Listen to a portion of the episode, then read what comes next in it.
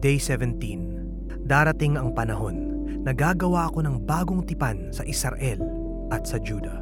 Jeremiah 31:31 Ang pinakadakilang kaligtasang maaaring maisip. Ang Diyos ay makatarungan at banal at hiwalay sa mga makasalanang katulad natin. Ito ang ating pangunahing problema sa Pasko at kahit iba pang panahon paano tayo magiging tama sa harap ng isang matuwid at banal na Diyos. Gayunpaman, ang Diyos ay mahabagin at nangako sa Jeremiah 31, limang daang taon bago kay Kristo, na balang araw ay may gagawing siyang bago.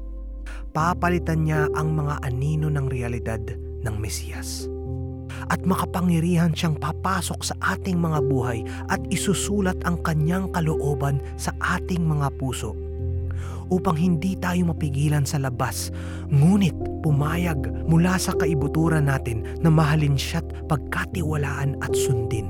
Ito ang pinakadakilang kaligtasang maaari nating maisip.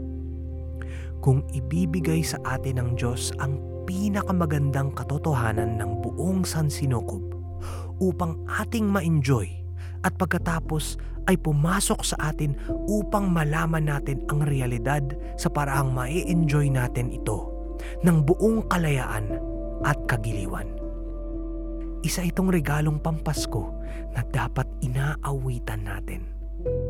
Ito ang kanyang pangako sa New Covenant.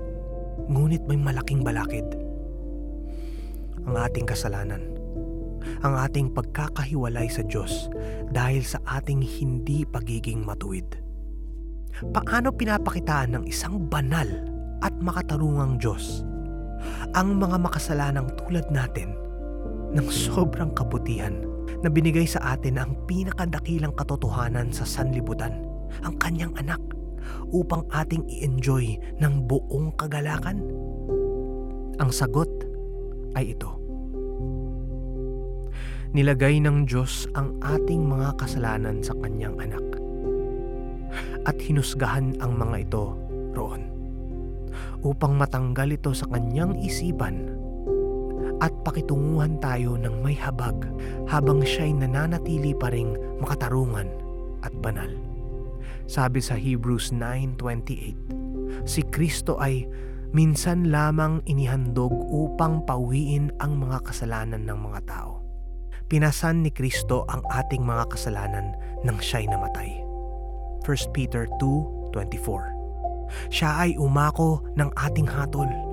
Romans 8.3 Tinanggal niya ang kahatulang parusa para sa atin.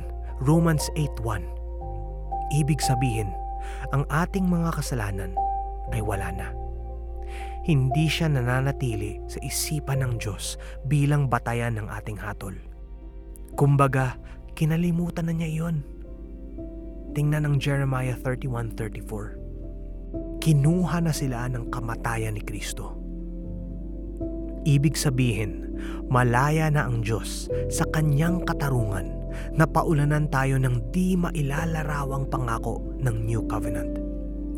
Binigay niya sa atin si Kristo, ang pinakadakilang realidad sa buong sansinukob para sa ating enjoyment – at sinulat niya ang sariling kalooban, ang sariling puso sa ating mga puso upang ibigin natin si Kristo at pagkatiwalaan si Kristo at sumunod kay Kristo mula sa ating mga puso na may kalayaan at kaligayahan.